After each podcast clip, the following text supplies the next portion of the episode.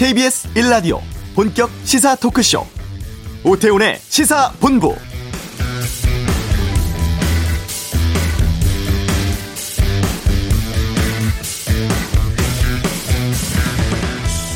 크리스마스 이브인 오늘부터 내년 일월 삼일까지 전국 특별방역 강화 조치 시작됩니다.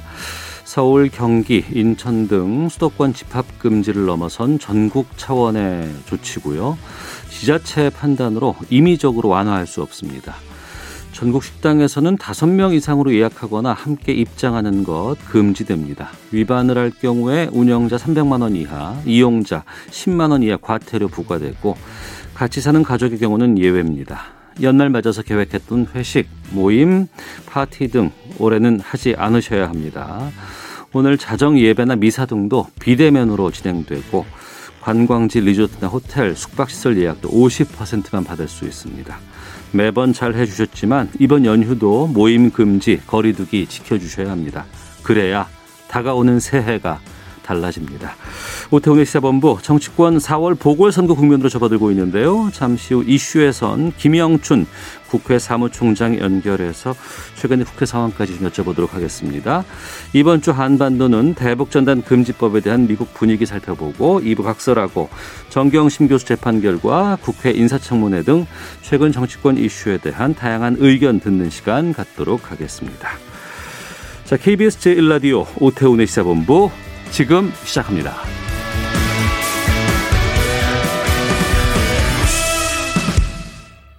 네, 지난 사월이었죠. 코로나십구라는 사상 초유의 상황에서 우리는 총선을 치렀습니다.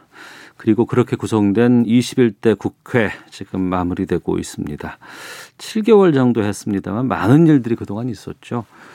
어, 국회 사무총장이십니다. 김영춘 사무총장 연결해서 국회 상황 좀 여쭤보고 또 최근 이 부산시장 보궐선거 하마평에 오르고 계시는데 이 이야기까지 좀 여쭤보겠습니다.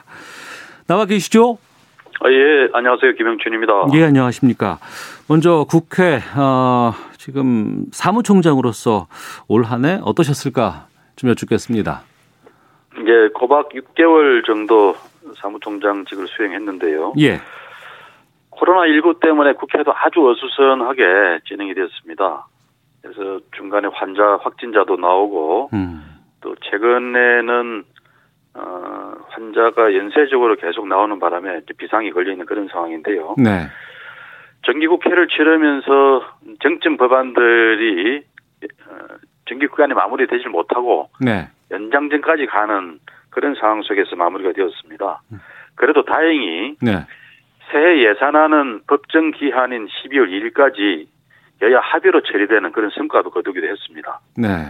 뭐 이런 일들을 한 육 개월 사이에 정신없이 보낸 그런 시간이었습니다. 네, 정신없이 보내셨다고 하셨는데 예. 이번 국회에서 뭐 쟁점 법안들 상당히 많은 법안들이 처리가 되기도 했지 않습니까?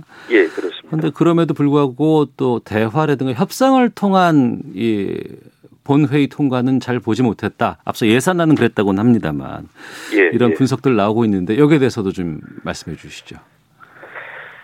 예, 그 법안들이 뭐 쟁점 법안들 대부분은 그 대선 공약 또 총선 공약 등으로 해서 오래 묵은 현안들입니다. 네. 이제 국회 안에서 충분히 수기가 되지 못한 문제가 있죠. 음. 뭐 어떤 연유에서든 간에 토론하고 네.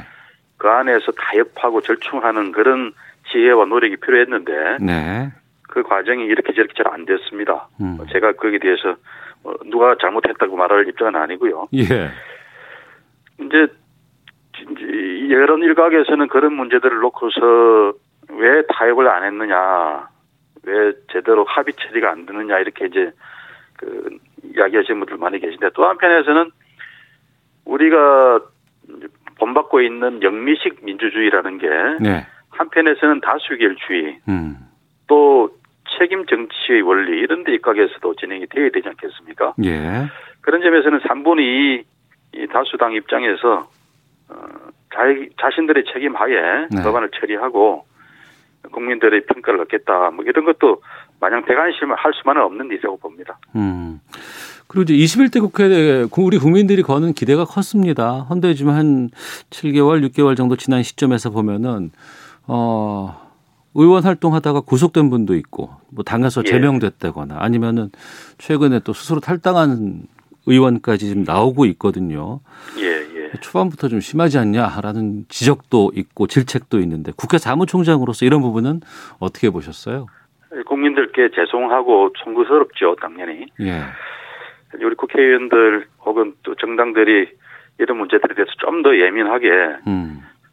공천 과정에서부터 또 정당 운영 과정에서도 또 의원들의 그런 문제들에 대해서도 좀 더 적극적으로 정리하고 정화하고 하는 그런 노력이 더 필요하다고 생각합니다. 네. 코로나십구 때문에 국회 일정도 상당히 많이 좀 변화가 좀 있지 않았습니까? 예. 그리고 예. 이제 또 기자들 뭐 출입 문제라든가 아니면은 지금 인사청문회 오늘도 있습니다만 이런 인사청문회에 출입하는 사람들의 인원수 제한이라든가 그리고 예. 또 본회의에서는 이 법안 때문에 처리를 해야 되는데 이 방역과 같은 비대면 상황을 맞기가 쉽지 않습니다. 국회 방역 차원에 대해서도 좀 말씀해 주세요. 예, 이번 국회에서 정기국회에서도 과거에 전혀 볼 수 없었던 그런 모습들이 많았습니다. 예. 국정감사를 하면서 정인 채택을 숫자 제한 때문에 제한을 한다든지 그래서 일부 정인은 국회 회의장에 출석하고 네. 또 다른 기관 정인들은 세종시나 다른 그 기관들의 본부에서 화상으로 출석하는 예. 그런 하이브리드 국정감사도 있었고요. 예.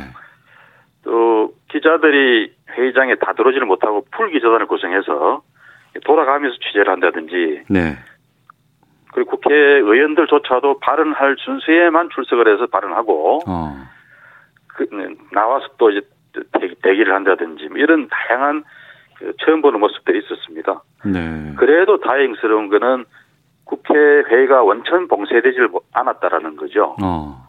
만약에 우리가 외국처럼 하루에 수만 명 환자가 나오는 상황이라면은 네. 국회 안에서도 국회의원과 그 직원들이 환자가 많이 나올 수밖에 없었을 거고요. 예. 그렇다면 아마 정기국회 때는 회의가 열리지 못하는 그런 봉쇄 상황이 와, 나왔을 겁니다. 음. 그런 일이 없었다는 건 천만 다행입니다. 네. 예. 다행입니다만 또 내년에도 내년 가도 물론 백신 뭐 여러 가지 좀 뭐 예상은 하고는 있습니다만. 삼백 명이 국회에서 또 모일 수밖에는 없지 않겠습니까? 좀 달라지는 이런 것들이 좀 준비되고 있는 게 있습니까? 국회 운영에서? 예, 예. 좀 늦었긴 하지만 예. 정기국회 마치고 나서 임시국회에서 이 화상회의 원격 네. 표결까지 가능한 법안이 통과가 되었습니다. 예. 이거는 어, 우리가 그동안 뭐 K 방역이 우수하다 그랬는데 국회 대책 측면에서는 영국이나 미국이나 프랑스, 독일보다도 좀 못한 점이 있었거든요. 예. 그 나라들은 이미 삼월, 사월 일 차 유행 당시에 음. 국회 운영 규칙을 고쳐서 화상회의를 도입하고 네. 또 원격 표결이나 대리 투표까지도 허용하는 그런 나라들이 많았습니다. 음. 우리는 그런 걸 못했었는데 네.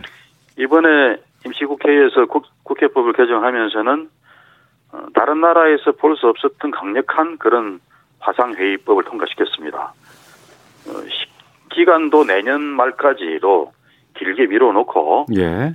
이 감염병 확산이나 이런 전제지변의 경우에 여야 합의에 의해서 화상회의와 원격 표결을 할 수 있는 그런 법을 통과시켰습니다. 그래서 이제는 만약에 국회 안에서도 감염자가 많이 발생해도 네. 화상회의를 통해서 또 원격 투표를 통해서 충분히 현안 문제를 시급한 현안 문제를 처리할 수 있는 음. 그런 제도적 장치가 만들어진 거죠. 예. 그건 세계적으로도 아주 유례없는 획기적인 일입니다. 네. 자, 김영춘 국회 사무총장과 함께 말씀 나누고 있습니다. 지난주에 책 내셨더라고요. 아, 예, 예. 제목이 고통에 대하여라는 책인데 예. 어, 어떤 내용입니까, 이건? 예, 제가 음, 부산 출신인데요. 예. 천구백칠십구 년에 부마 사태가 일어났지 않습니까? 예. 그, 제가 고삼 때 그 일을 겪었는데, 네. 그 부마 사태부터, 어.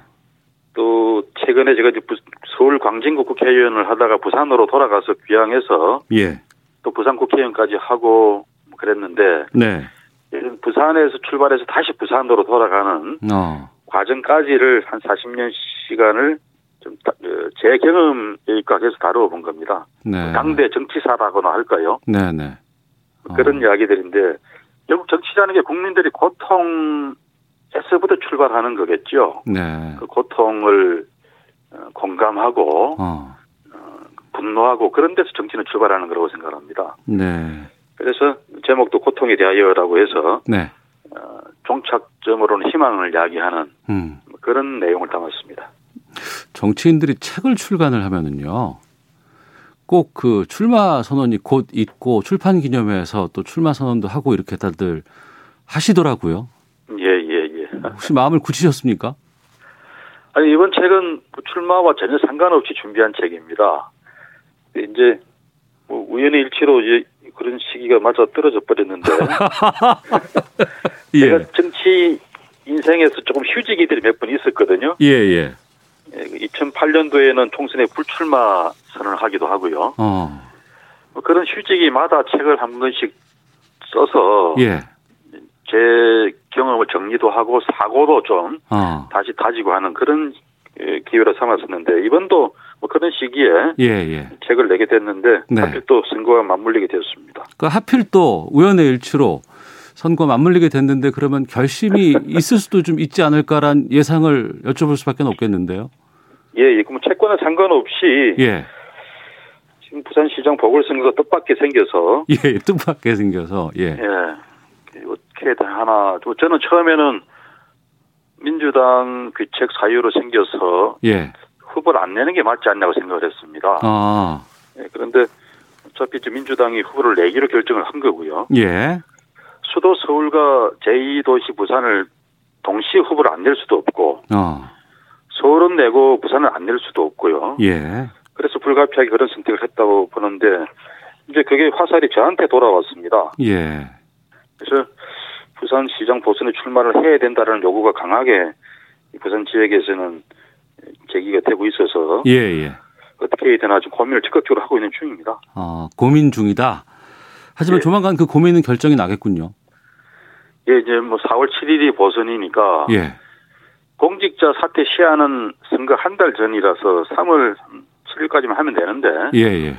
근데 또 중대한 보궐선거를 그렇게 뭐 급하게 결정할 수는 없는 거고요. 예. 준비도 해야 될 거고. 음. 그래서 멀지 않아서 결정을 해야 된다고 보고 있습니다. 네.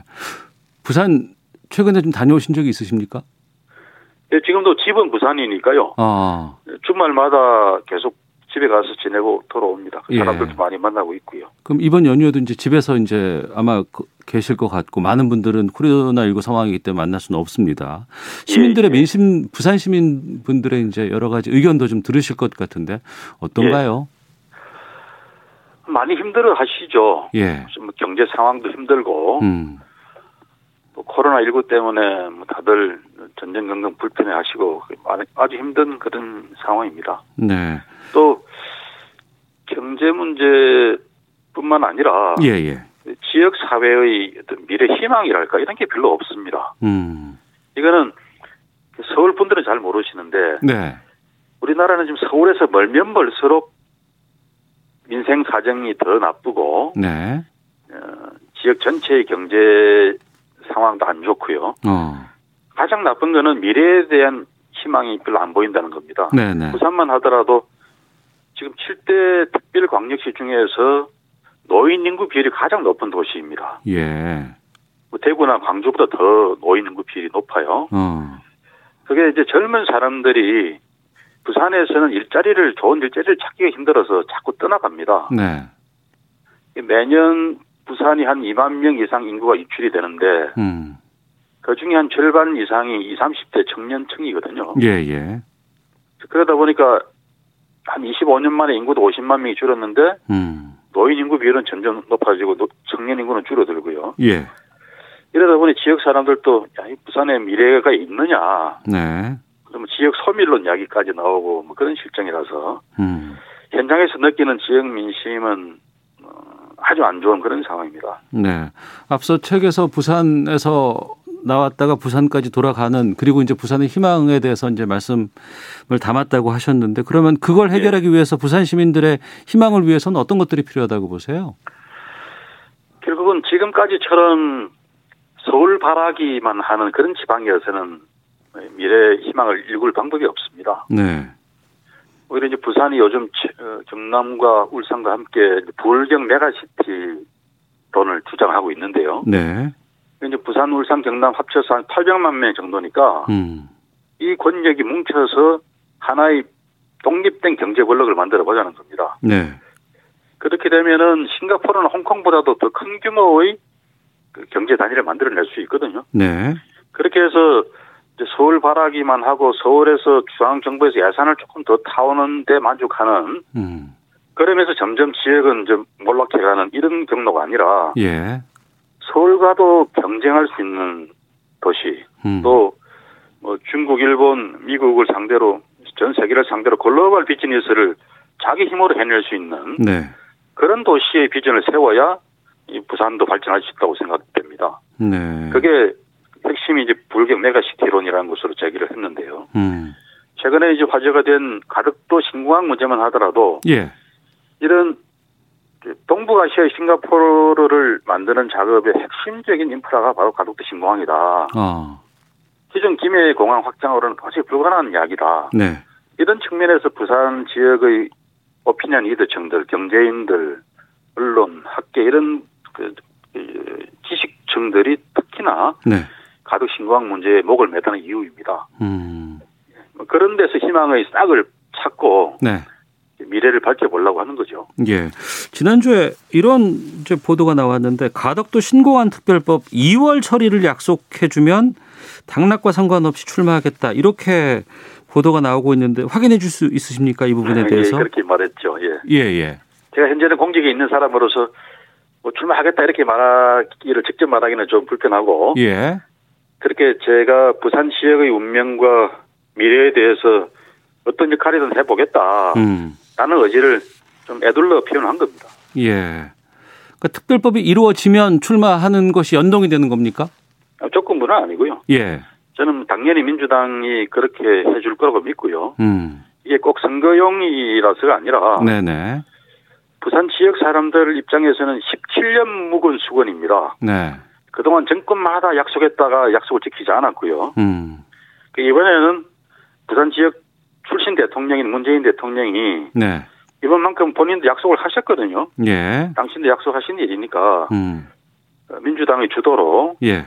가덕도 특별법을 통과시켜서 꼭 관철을 시켜줄 거다 어. 이렇게 믿고 있습니다. 예, 지금 그 민주당 내에서 부산시장으로 출마하겠다는 움직임들이 좀 있나요? 아직은 조심스럽습니다. 예, 그 전임 시장이 이제 사고를 내서 보선이 치러지는 일인 만큼 음. 민주당 쪽 후보군들은 조심스러울 수밖에 없죠. 네. 그래서 어떨지는 모르겠습니다만은. 저는 경선을 통해서 후보 결정이 되는 그런 상황이 곧 도래할 거로 보고 있습니다. 곧이 언제쯤 될까요? 지금 민주당은 구정 지나고 나서 경선을 하겠다는 거니까. 아, 설 지나고 나서요? 예, 예. 일월 중순 이후에는 그런 후보군들이 부각이 되고 어. 경선 구도가 짜여지지 않을까 싶은데요. 예. 지금 야권에서는 상당히 많은 수의 그 후보군들이 지금 있고 또 출마 선언도 나오고는 있습니다. 그 부분은 어떻게 보고 계세요? 지금 한 열 명쯤 되는 것 같아요. 예, 예. 어, 야권의 후보들이 출마 선언한 사람 또 하려고 그러는 사람에서 열 명쯤 되는 것 같은데 음. 꼭 이제 지난 사월 총선에서도 수도권이나 다른 지역은 민주당이 석권을 했는데 네. 부산 지역에서는 좀 보수적인 여론이 다시 좀 회귀된 그런 현상이 있었지 않습니까? 예. 그런데 기초해서 공천 받으면 당선이 쉽지 않을까 생각하는 음. 그런 사고의 발로인 것 같습니다. 네. 근데 뭐 저는 그분들이 좀 잘못 보시는 것도 많이 또 그렇게 생각합니다. 알겠습니다. 어, 오거돈 전 시장 사임으로 시정에 한 일 년간의 부산 공백이 있었고 또 보궐선거로 당선되면 아마 그 시장의 임기는 일 년 남짓으로 알고 있습니다. 예, 예. 새 부산시장이 어떤 역할을 해야 한다고 보세요?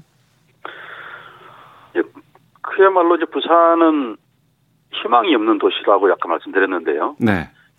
시민들에게 희망과 자신감을 불러일으켜주는 그런 시장이 돼야 된다고 봅니다. 네. 한마디로 이제 죽어가는 부산을 살리는 시장, 음.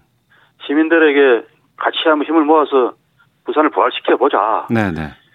이렇게 그 시민들의 자부심과 에너지를 이끌어낼 수 있는 시장. 네. 앞장서서 음. 기관차처럼 그 역할을 할 수 있는 시장이 꼭 필요하다고 생각합니다. 네. 그 희망을 공식적으로 밝히실 때 다시 한번 좀 모시겠습니다. 예, 알겠습니다. 아, 예, 알겠습니다. 십일월 중순쯤이 되지 않을까 싶다고 말씀해 주셨으니까 그때로 잡아보죠. 네, 지금까지 국회 김영춘 사무총장과 함께 말씀 나눴습니다. 오늘 말씀 고맙습니다. 예, 감사합니다. 예. 예. 자, 이어서 이 시각 교통 상황 살펴보고 헤드라인 뉴스 듣고 돌아오도록 하겠습니다. 교통정보센터 임초희 리포터입니다. 네, 이 시각 교통정보입니다. 연말이지만 이동을 자제하는 분위기 속에 도로 상황도 비교적 여유로운 편인데요. 서울시내 올림픽대로 공항 쪽 동작대교를 지난 오 차로에 화물차가 고장으로 서 있고요. 한남대교부터 동작대교 쪽으로 밀리고 있습니다. 경부고속도로는 서울 쪽으로 동탄분기점 부근 오 차로에 고장난 차가 있습니다. 주의해서 지나시고요. 서울시 구간 서초 부근 일 차로에선 시설물 보수 작업을 하고 있어서 양재부터 막히고 있습니다. 수도권 제일 순환고속도로는 구리에서 일산 쪽으로 의정부를 이 킬로미터 구간쯤 못 간 곳에서 승용차 관련 사고를 처리하고 있어서요. 삼, 사 차로가 막혀 있고요. 혼잡합니다. 남북권 대구 포항 고속도로 대구 쪽으로는 부경천 부근에 사고가 있습니다. 일 차로에서 승용차 관련 사고를 처리하고 있으니까요. 차로 변경에 유의하시기 바랍니다. 케이비에스 교통정보센터였습니다. 정부가 얀센 화이자와 코로나 백신 계약을 체결했습니다. 얀센 백신 육백만 명분은 내년 이 분기부터 접종을 시작하고 화이자 백신 천만 명분은 삼 분기부터 들어온다고 밝혔습니다. 국회에선 오늘 정영애 여성가족부 장관 후보자에 대한 인사청문회가 진행 중입니다. 어제 청문회를 마친 변창흠 국토부 장관 후보자에 대해선 국민의힘에 이어 정의당도 부적격 판정을 내렸습니다. 윤석열 검찰총장이 이 개월 정직징계 불복해낸 신청에 대한 법원의 두 번째 심문이 오늘 열립니다. 재판부는 집행정지 요건뿐 아니라 징계 타당성까지 폭넓게 검토할 것으로 보입니다. 더불어민주당이 오늘 단독으로 중대재해기업처벌법 법안 심사에 들어갔습니다. 여야에서 각각 발의된 다섯 건의 제정안이 논의 대상인데 국민의힘은 일방적인 일정이라며 회의를 보이콧했습니다. 공직선거법 위반 혐의로 재판에 넘겨진 원희룡 제주도지사에게 벌금 구십만 원이 선고됐습니다. 원 지사는 이번 벌금형이 확정되면 지사직을 유지할 수 있습니다. 지금까지 헤드라인 뉴스 정원나였습니다.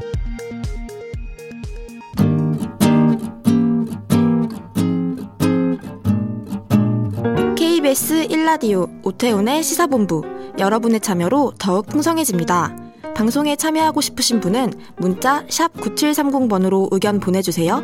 짧은 문자는 오십 원, 긴 문자는 백 원의 정보 이용료가 붙습니다. 애플리케이션 콩과 마이케이는 무료고요. 시사본부는 팟캐스트와 콩, 케이비에스 홈페이지를 통해 언제나 다시 들으실 수 있습니다. 많은 참여 부탁드려요.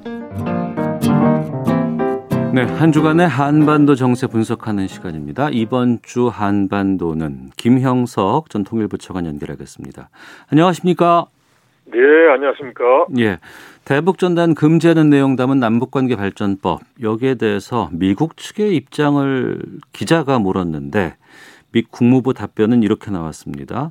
북한으로부터의 정보 유입을 증대하는 것이 미국의 우선순위 사안이다. 어, 대북 전단 금지에 부정적인 의견 피력한 것으로 보이는데 어떻습니까? 어, 그런 해석이 가능한데요. 예.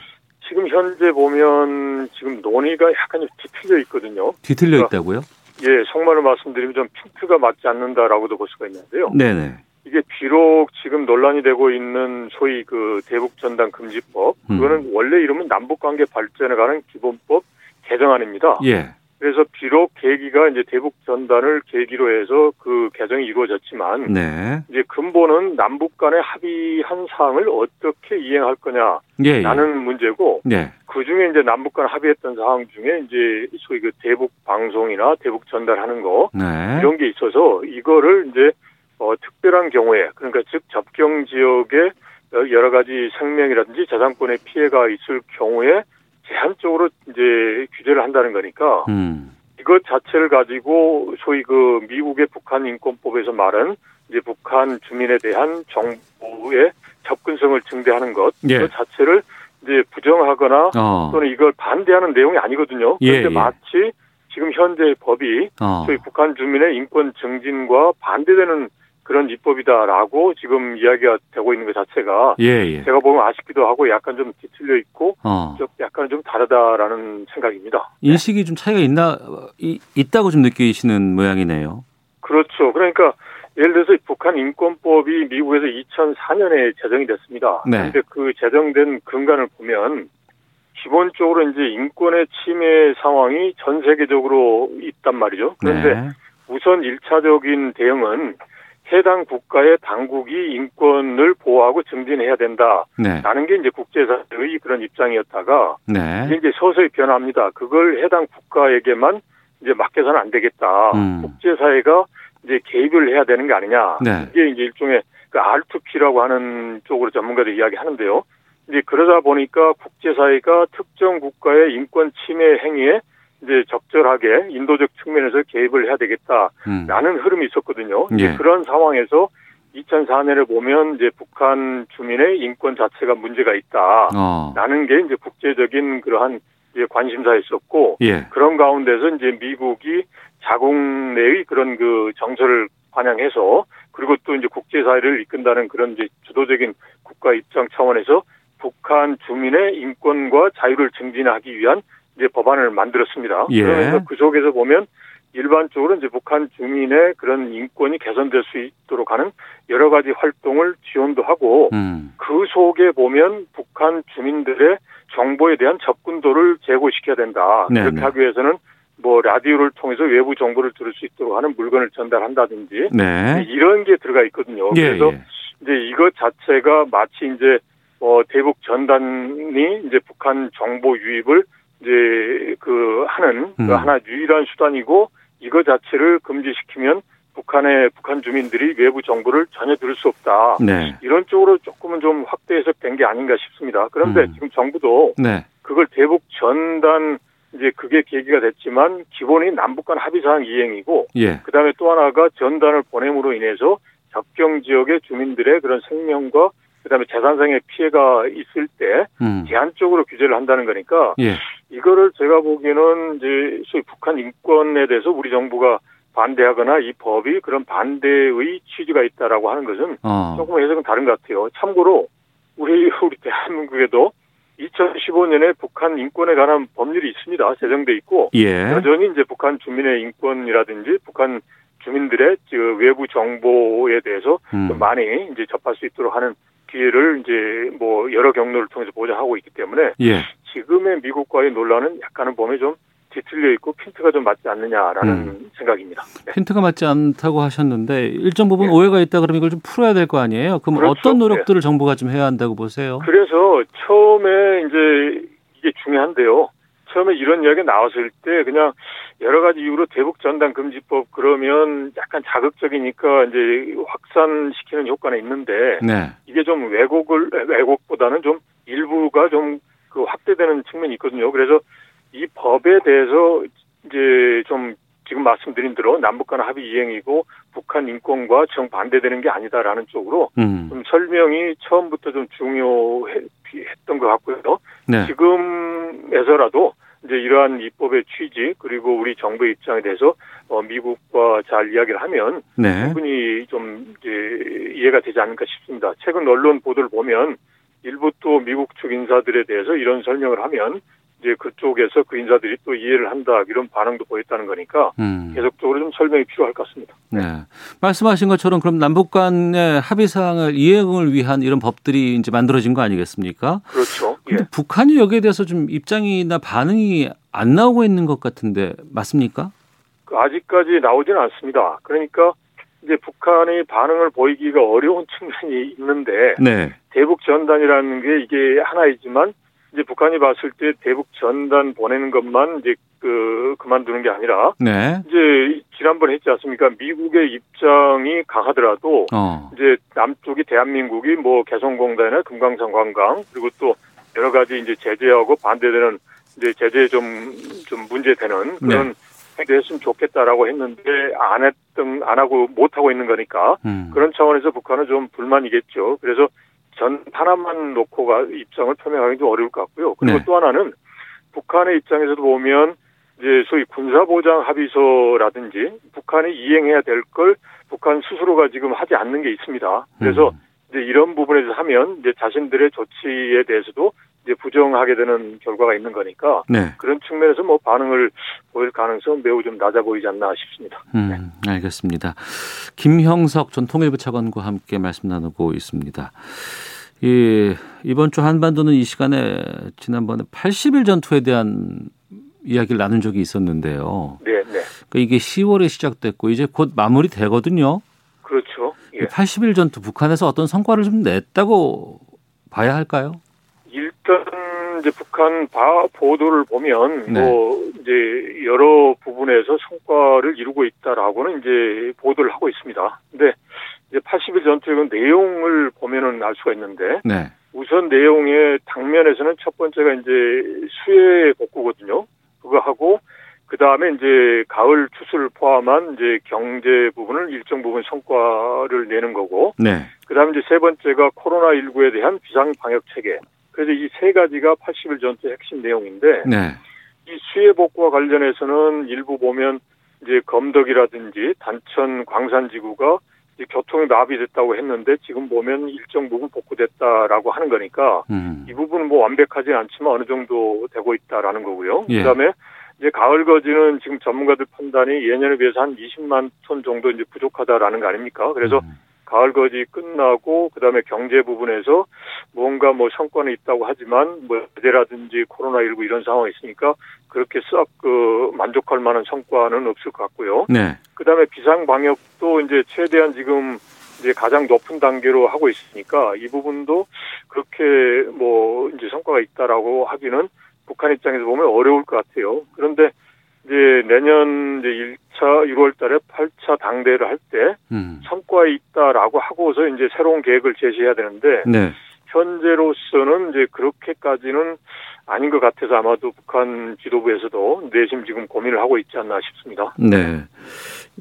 이맘때쯤 되면은 이제 북한 이슈 같은 거 얘기할 때 내년 김정은 네. 위원장 신년사가 어떻게 나올 것이냐 이런 전망들 많이 해보잖아요. 네, 네. 지난번에는 그 노동당 전원회의 결과로 신년사 가름하기도 했었는데 그렇죠. 올해는 네. 어떻게 전망하십니까? 아직 그러니까 낸, 올해죠. 올해가 이제 신년사가 생략됐는데 네. 지금까지 북한이 계속 그 사십오 년부터 계속 해왔단 말이죠. 네. 그렇죠? 아마도 이제 올해를 지켜봐야 되는데 올해는 이제 조금 약식으로도 할 가능성이 높지 않을까 싶습니다. 왜냐하면 네. 예, 예. 십이월 말에 회의가 지금 이루어진 거 없죠. 다만 이제 일월 초에 팔 차 당대회를 한다라고 했으니까 어. 이런 가운데서 일월 일일을 그냥 넘어가기는 어려울 좀 뭐 좀 이상할 것 같아요. 그래서 예. 아마도 뭐 기본 이제 중요한 사항은 팔 차 당대회에서 이제 제시를 할 거고 예. 그 전에 이제 좀 그 가비 그 어떻게 보면 비중은 좀 떨어지지만 음. 이제 기존의 입장을 이제 강조하는 이제 네. 그런 신년사가 나오지도 않을까 싶습니다. 네. 음, 그러면 내년 초에 당대회가 앞두고 있고 지금 올해 말까지는 그럼 특별한 어떤 북한 내 일정 같은 것들은 지금 없는 모양이네요.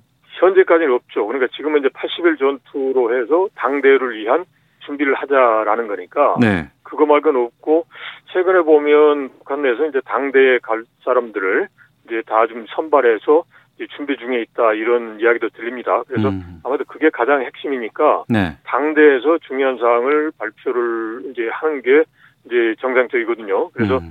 신년사는 하더라도 좀 이제 좀 이제 그렇게 비중이 높지는 않겠다 이제 예상됩니다. 네. 음. 알겠습니다. 그 바이든 정부 들어서는 것에 대한 메시지가 이 신년사에 담길까 이 궁금증이 좀 생기긴 하는데 좀. 기다려 보도록 하겠습니다. 오늘 말씀 그렇죠. 그래야 예, 같습니다. 네. 여기까지 듣겠습니다. 고맙습니다. 네, 고맙습니다. 네, 이번 주 한반도는 김형석 전 통일부 차관과 함께했습니다. 잠시 후 이 부 각설하고 있습니다. 정경심 교수의 일심 판결 내용 또 변창흠 후보자 인사청문회에 대해서 말씀 들어보도록 하겠습니다. 세상의 모든 리뷰도 준비되어 있습니다.